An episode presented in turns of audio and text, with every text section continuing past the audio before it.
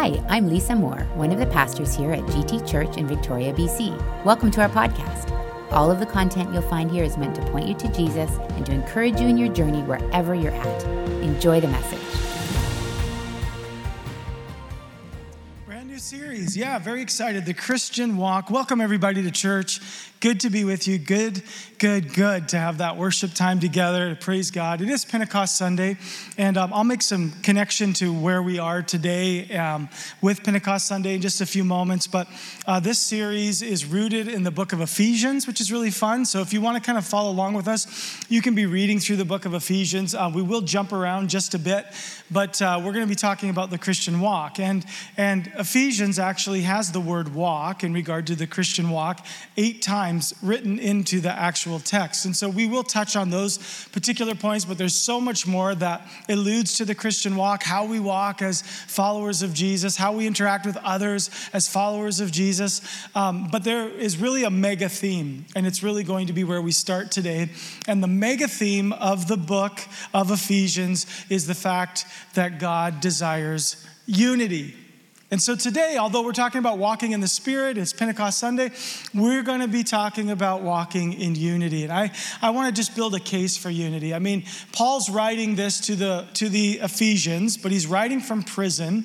He's already visited them twice. On his second missionary journey, he planted the church in Ephesus, and then he returns on his third missionary journey and stays. He stays for about three years and has a lot of tremendous, very successful ministry there. God uses him powerfully. And he writes this letter from prison, probably house arrest is more likely in Rome. And he writes this letter to them. And um, it, when, when Paul wrote letters to the church, he didn't just write it only for that church. He might have wrote, written it with specific cultural nuance that fit well with that particular church, but it was written to all the churches and they would circulate these letters around. So don't exclude yourself from the letter. You're included because you're a part of the family of God, and this letter was written to the church of which you are a part. And so um, we're going to look at this walk in unity, walk in the Spirit, the Christian walk. I'm going to start in verse 3. And I want you just to keep in mind where Paul is writing from. Okay? As he writes from prison, let's read it. Praise be to the God and Father of our Lord Jesus Christ, who has blessed us in the heavenly realms with every spiritual blessing in Christ. And God's church said, Amen. Amen. I mean, this is quite a verse. I love this verse for many reasons, but probably the most important one to me is that Paul is saying, I'm not going to even talk about my circumstance. I'm not even going to talk about where I'm at. I'm not going to talk about the problems I'm facing or the problems you're facing. I'm not going to talk about what's temporal, what's happening right now, how I'm feeling, how you're feeling. Let me just remind you there is something about you that transcends it all and that's that you have every spiritual blessing waiting for you in heaven because of how good Jesus is. Hey, will you take that one as your own?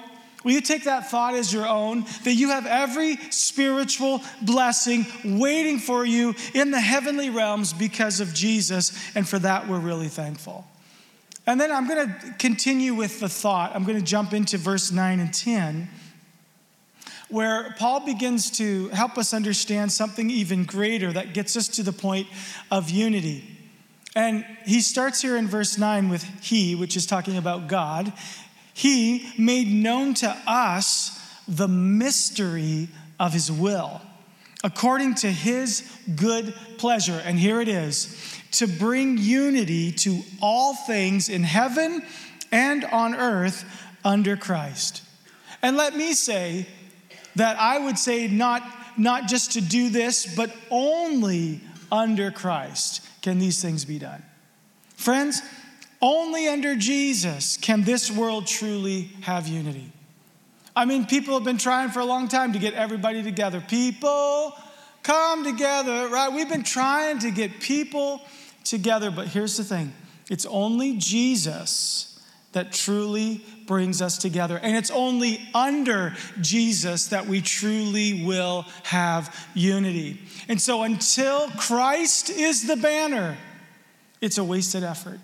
Until Christ is the one who is exalted and set in the highest place, it's a wasted effort. Unity is under Jesus. So, the goal of God, according to this verse, is that we would have unity, and that unity, of course, is through his son, Jesus Christ. And how does he do that? Well, Paul suggests that that's a bit of a mystery.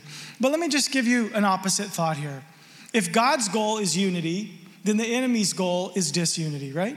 He's always looking for what's opposite. He's always looking to be the antithesis. There's an enemy, and he loves division. And we have to be frank when we look back at the last couple of years, the enemy has been laughing and celebrating the amount of disunity that's present in the world. And not even just in the world, friends, even in the church. This has been a time of setback, but I feel God saying by His Spirit, this is the time to capture unity. This is the time to come together. This is the time for us to be one, and we're one under Jesus. And so that's where I want to spend my time today. We really should join God in His mission through Jesus to bring unity to everything in this world.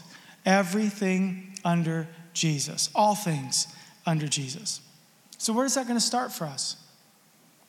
I think it starts with our brothers and sisters. Our brothers and sisters in Jesus. And I'm talking about your brother and sister here in this room. I'm talking about brothers and sisters across this city.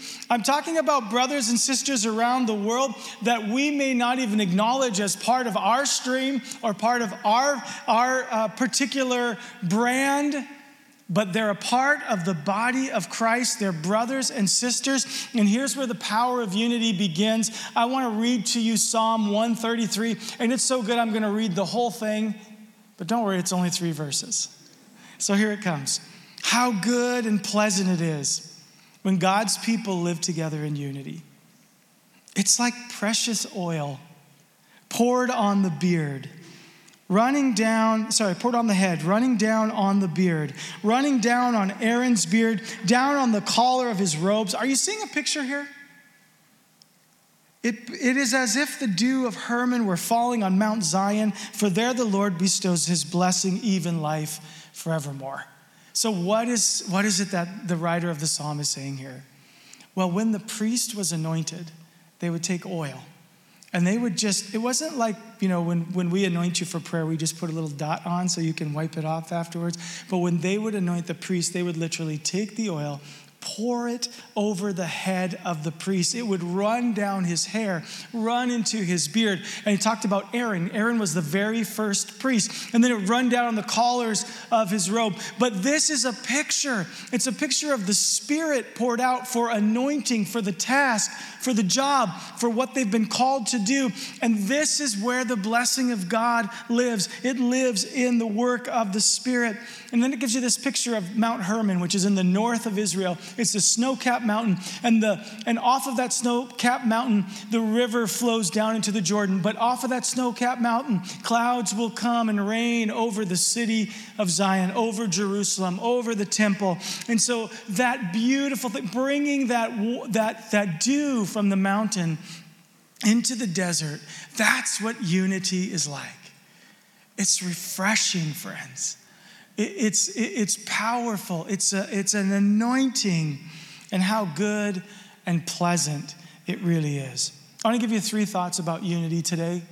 And when it comes to walking in unity, we're gonna, we're gonna make unity a priority for us here. And I feel like not only am I speaking today out of a sense of here's what God's word says, uh, I, I think in many ways I'm speaking today prophetically about what God has called our church to be. And it's more about speaking into who we are and how we walk as followers of Jesus together. And I'll say this first. Number one, unity is a path to witness. Did you know that God has called us to be his witnesses? In fact, when we get when we get to the point of Pentecost, we have to get to where Jesus says, "I've called you to be my witness." And so go and wait for the Spirit to come because I need you to be my witness. And you know what Jesus prayed as he was talking to his Father in John 17, 21, he makes it so very clear that the world will not know, the witness of the church will not be present if we're not unified there is something that will be missing. In other words, disunity destroys our witness, friends. I want you to think about how sad it is. You know, there's a world in need of hope. And sometimes Christians are simply arguing about who's right about their ecclesiology. Come on, friends. I think God is calling us out of that and into something greater. And I think that the world is not discussing the things that divide Christians. It's only Christians who are doing that. And I think we should stop. Does anybody agree with me? You know, as Protestants, which is who we are, Protestants, we, we find our, our history going all the way back to the 1500s when when uh, Martin Luther, part of the Reformation, we came, we came out of that stream. But as Protestants, we're very guilty of ignoring the riches of church history because we want to divorce ourselves of anything that we thought might be iconic, anything that we, you know, we, we really demonized a lot of the practices. There were dark times for the church and we wanted to be distanced from it. But hear me say this the first thousand years of the church belongs to all of us. Because it wasn't until 1054 when the church that we would know as the Holy Catholic, not Roman Catholic, but the, the whole church finally had a split. It was called the Great Schism, and it was in 1054. And in the Great Schism, what happened is there were five bishops over the areas of Eastern and Western Europe, and this is where the church was living at the time. And the Roman bishop decided to change the Nicene Creed without consulting the others, and the others got angry. And so this is known as the Great Schism. It's the first time that there was ever more than one stream of Christianity. And that's when we got the Roman Catholics who followed Rome, and then we got the Orthodox who followed more of an Eastern path. And so that's the first split. And then in 1500, that's when we split off of, you know, there's the Church of England a little bit later and, and the Reformation, Reformation in, in Germany first. And so we begin to see now all of the splintering, all of the splitting, but the first thousand years belongs to us all. And it's a shame that Protestants have divorced themselves from the richness of that history. And I really believe that there's five key theologies, and I'm not going to get into that today. Maybe I'll share it another time. Five key theologies that Protestants have left behind that we have to regain. If we're going to be who God has called us to be, we've got to regain these particular five theologies. I'll talk to you about them at some point. And when I talk to you about them, it's going to hurt a little bit. So that's why I'm waiting and I'm praying. I'm saying, Lord, prepare our hearts to hear that because it really is something I think that's going to usher in a time of God moving like never before. We're going to reclaim ancient wells, and God is going to. I mean, eh, sorry, I'm getting excited. I better relax. I just think that Protestants are guilty of ignoring the richness of church history, and I think there's a good way for us to begin to think about it. And, and I like what Pete Scazzero says. He's been very influential in my, my Christian walk. He has, I think, a healthy perspective. And here's what he has to say He says, We are one stream within the larger river of God. To me, that makes a lot of sense. We are one stream within the larger river of God. Speaking of Protestantism or any of the, the, the groupings, if you will, we are one global church with three branches Protestant, Orthodox, and Roman Catholic.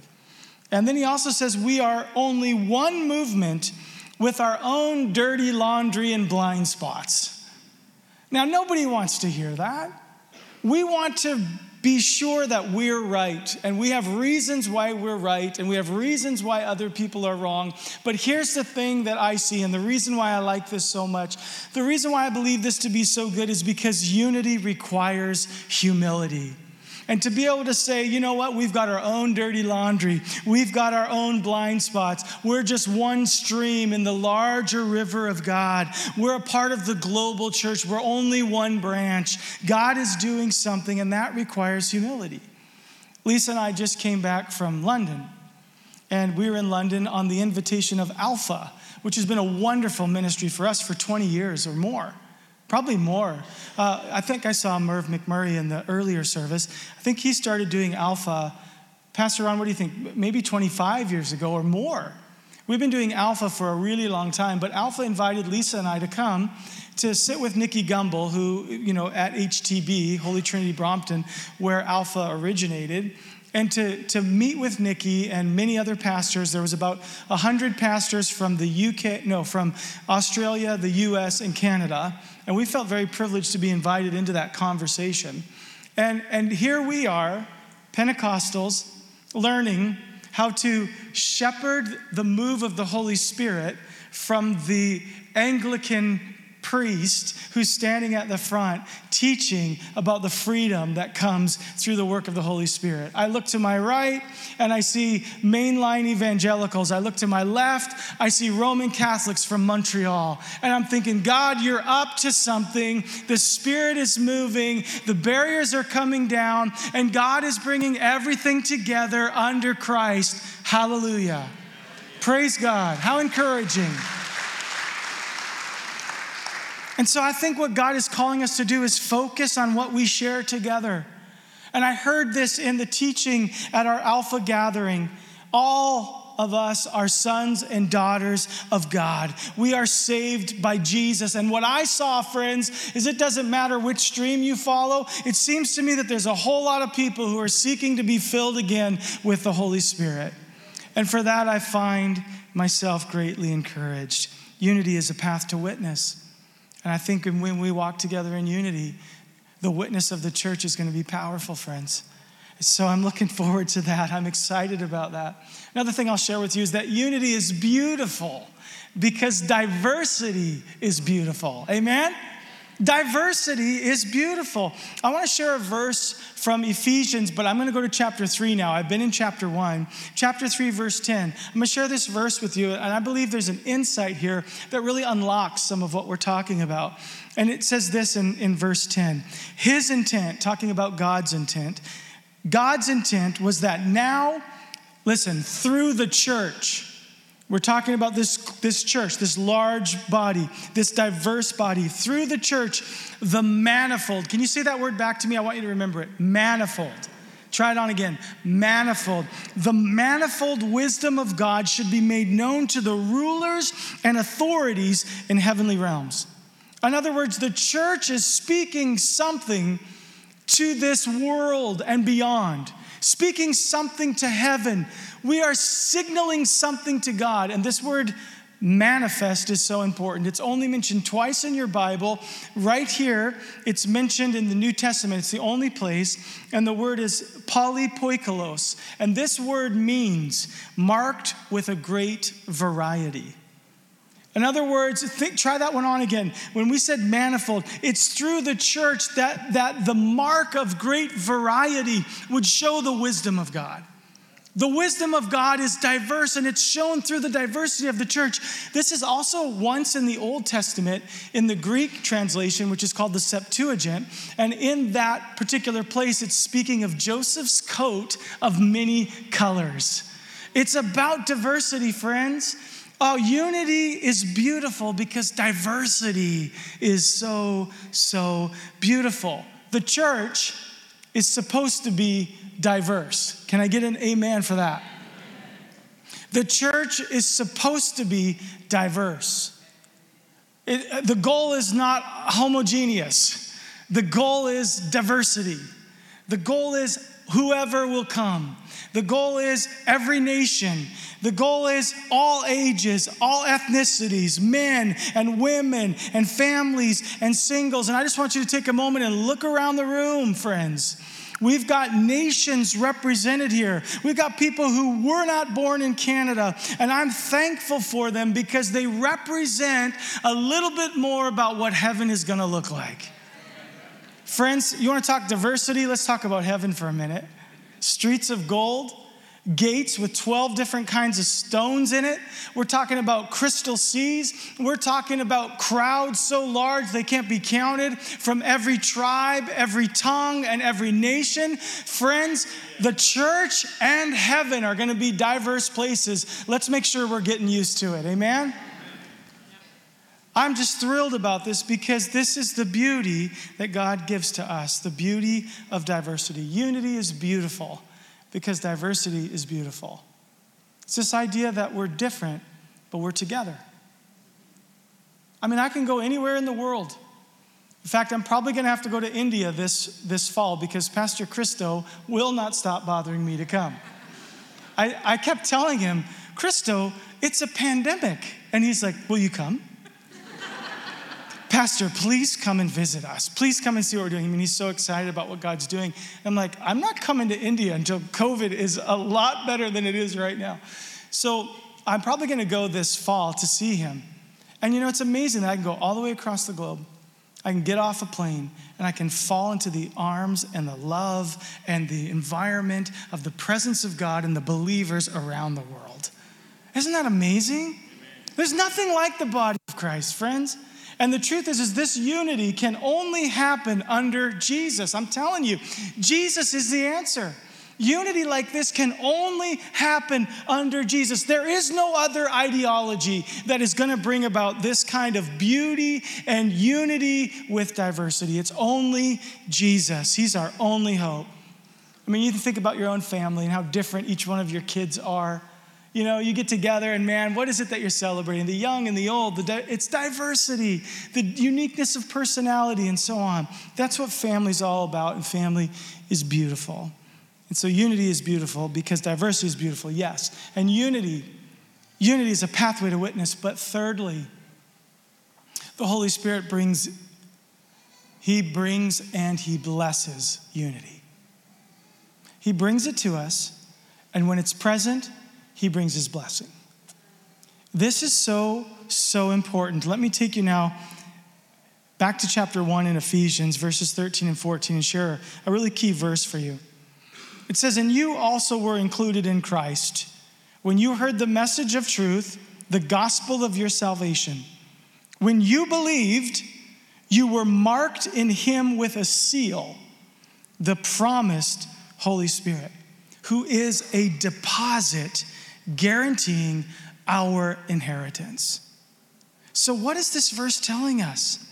It's telling us that the Holy Spirit is actually the deposit that guarantees that we are brothers and sisters, that we are united. And I love the picture here of the seal of God being the very presence of God in our individual lives.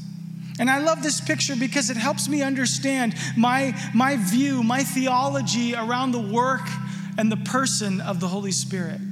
You see, when the disciples were grieving over the loss of Jesus with his death on the cross, and he rose from, again, again, from the dead, and he appeared to them in John 20, the Bible says that he breathes on them and says, Receive the Holy Spirit. It's only the resurrected Jesus that could breathe upon them and they would receive the deposit of the Holy Spirit they would receive this seal guaranteeing their inheritance. And when you come to Jesus, when you give your life to Christ, the Spirit comes. The Spirit lives inside of you. The Spirit testifies to the goodness of God, the truth that Jesus is your Savior. That deposit is part of the unity that we experience. And then, of course, on the day of Pentecost, these same ones that had received the deposit continued to seek, continued to pray. And Jesus said, Don't you dare go out yet.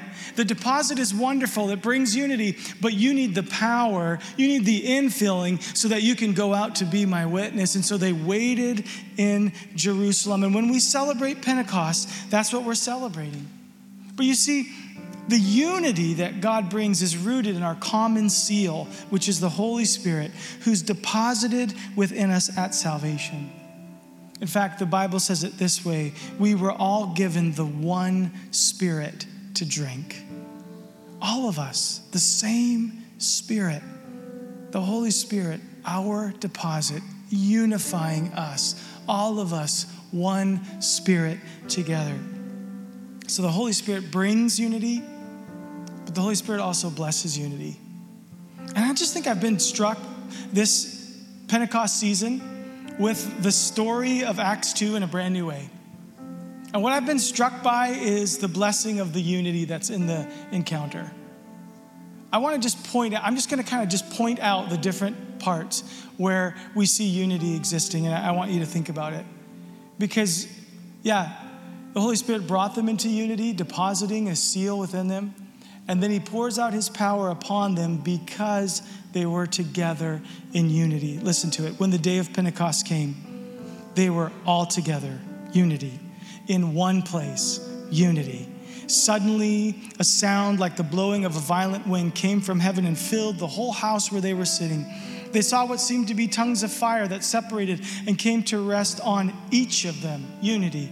All of them, unity, were filled with the Holy Spirit and began to speak in other tongues as the Spirit enabled them. You see, the Holy Spirit brings us into unity, but He also blesses unity when we choose it. When we choose it. When we choose to live in unity, there's a manifold blessing of God that is poured out upon us. It's diverse and it's powerful. And then we see next that the Spirit starts to just trickle that unity out, just like throwing it out everywhere, because people are all hearing these Galileans speaking praise in different languages, all the languages that they know and understand from wherever they came to come to the temple to worship at this feast. And they're going, What's going on? We're hearing the praises of God in our language from across the sea somewhere. Friends, the Holy Spirit brings and blesses unity. And I just thank God for what He's doing in His church. And I'm believing that the Holy Spirit wants to bring and to bless unity among us. He wants to bring us into a greater sense of unity. It's God's goal, unity. The Spirit brings the unity. So, shouldn't we, friends, shouldn't we join God in His mission of unity by praying that the Holy Spirit would fill us, that He would unify us, that He would give us a, a common witness, a, a sense of, of beauty and diversity, and a blessing so that we can go out in strength and power? You know, I, I want to take advantage of the amazing blessing we have of the nations being a part of our house. I, I want to just, I just want to display before the Lord that we are diverse and unified. And so I feel like the Lord put in my heart this little exercise that I want to do right now. Because, see, I know God is moving. God's moving all over the world. We've seen powerful moves of God in South America. We've seen powerful moves of God in Africa. And I'm believing that God is ready again to move in Canada. I, I think people are fed up with life. I think they're realizing that this doesn't work. I think they're seeing the collapse and they're looking for something better. And you know what we need? We need Jesus. And then unity comes under Jesus. So I'm inviting dear friends of mine, Marcelo from Brazil, and I'm inviting my dear friend Zachy I mean, these are Canadians, but they're from other countries. Zachy from Africa, Marcelo from Brazil. And you know what I want?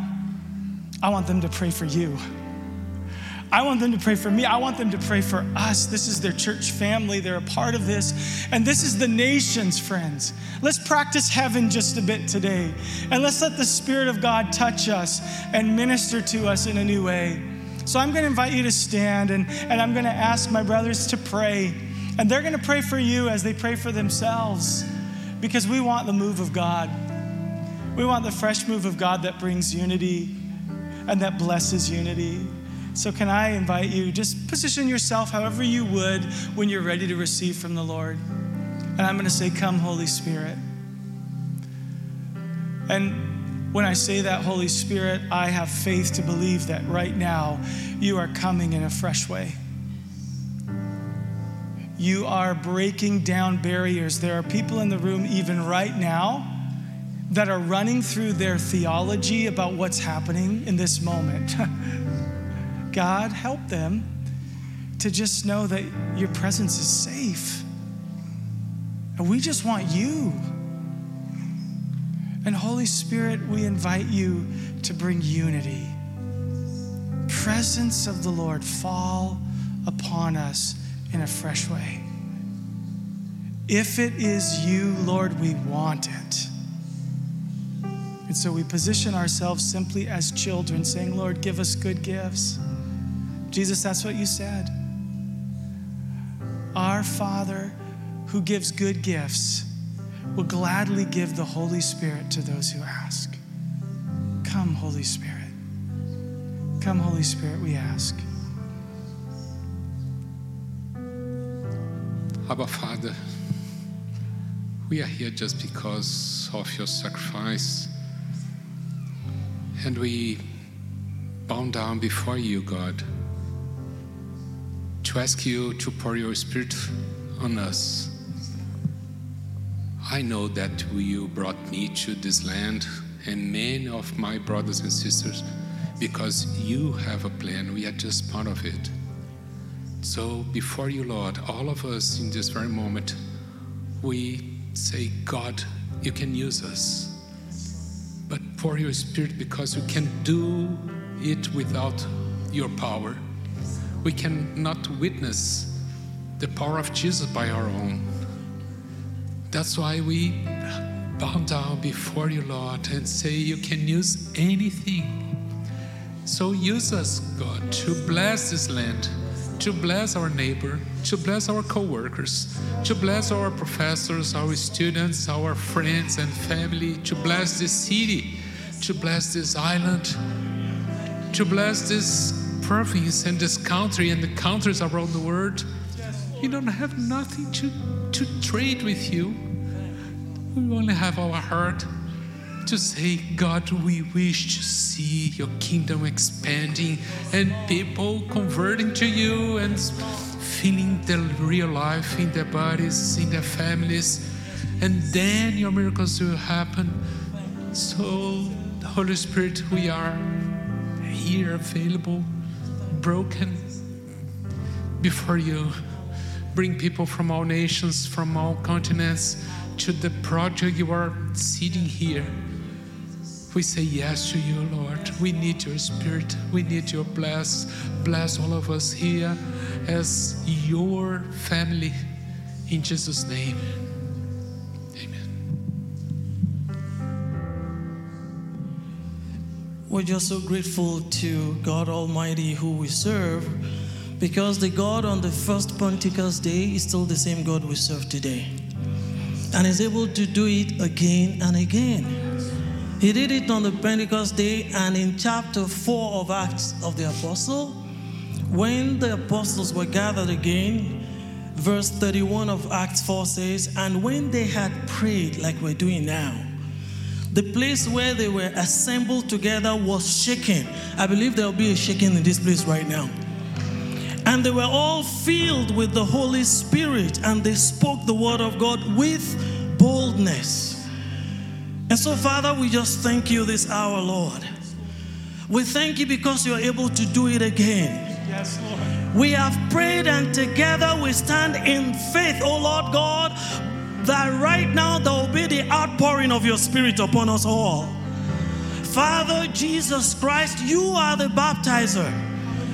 John baptized with water unto repentance.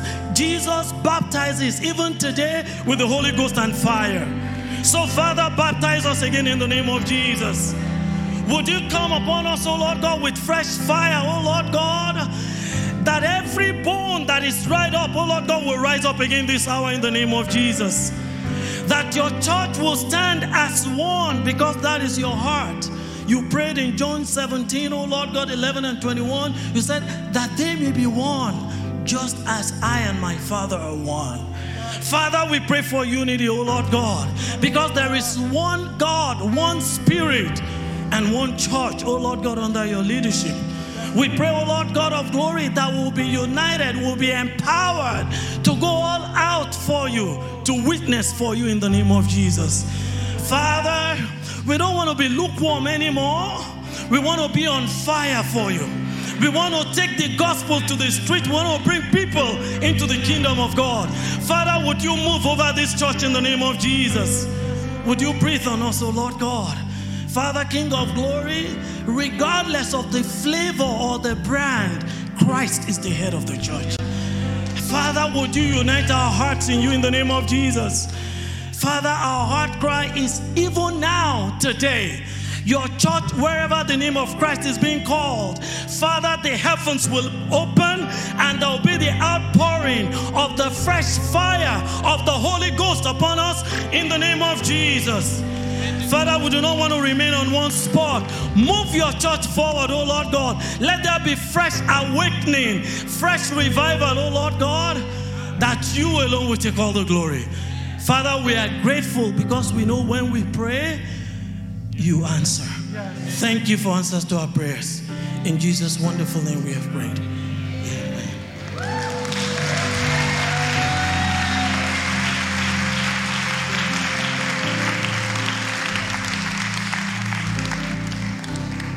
Now, let me give you a blessing from God's Word Ephesians 1 and Romans 8, the writings of Paul.